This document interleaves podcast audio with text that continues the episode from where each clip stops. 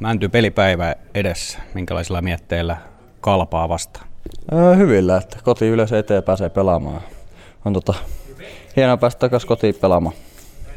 No tuo jyppeli ei ollut ihan paras Ilvekseltä. Silti pystytte 3-0 voittamaan, niin mitä siitä voidaan ottaa mukaan? Öö, no kolme pistettä ainakin, että öö, oli kyllä vaikea. Kaveri tuli totta kai kovaa, aina tulee kotona, kotona kovaa, että ei niilläkään mitään menetettävää. Vähän repalainen rosteri ja kaikki haluaa näyttää, niin ne tuli kovaa, mutta tota, vähän puolustettiin huonosti, mutta Malek pelasi hyvin, hyvin maalissa ja saatiin pistet kotiin.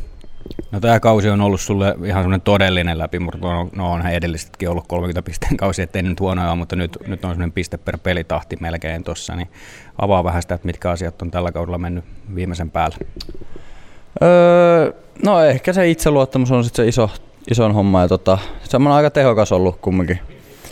Vaikka tota, on pelannut ehkä huonoja pelejä, mutta silti pystynyt tekemään maaleja, että sitten on kun tullut paikka, niin pystyy laittamaan kiekko, kiekko reppu. No johtajuudesta puhutaan tällä viikolla. Minkälainen johtaja on Matias Mäntykivi?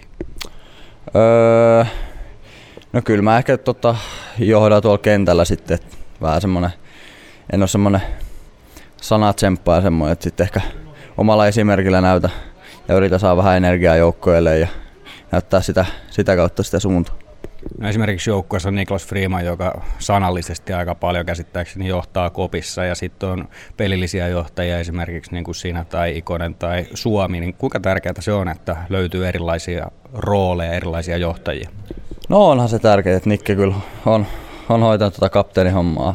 Että huomaa kyllä, että on kokenut kaveria, tietää kyllä mistä puhuu, niin kaikki kyllä uskookin sitten, että ei ole semmoista, että joku epäilisi se, sanontoja, mutta Öö, mutta on se, on se sitten, sit Suomi johtaa kentällä ja muut kumminkin, että kyllä se, kyllä se iso homma on.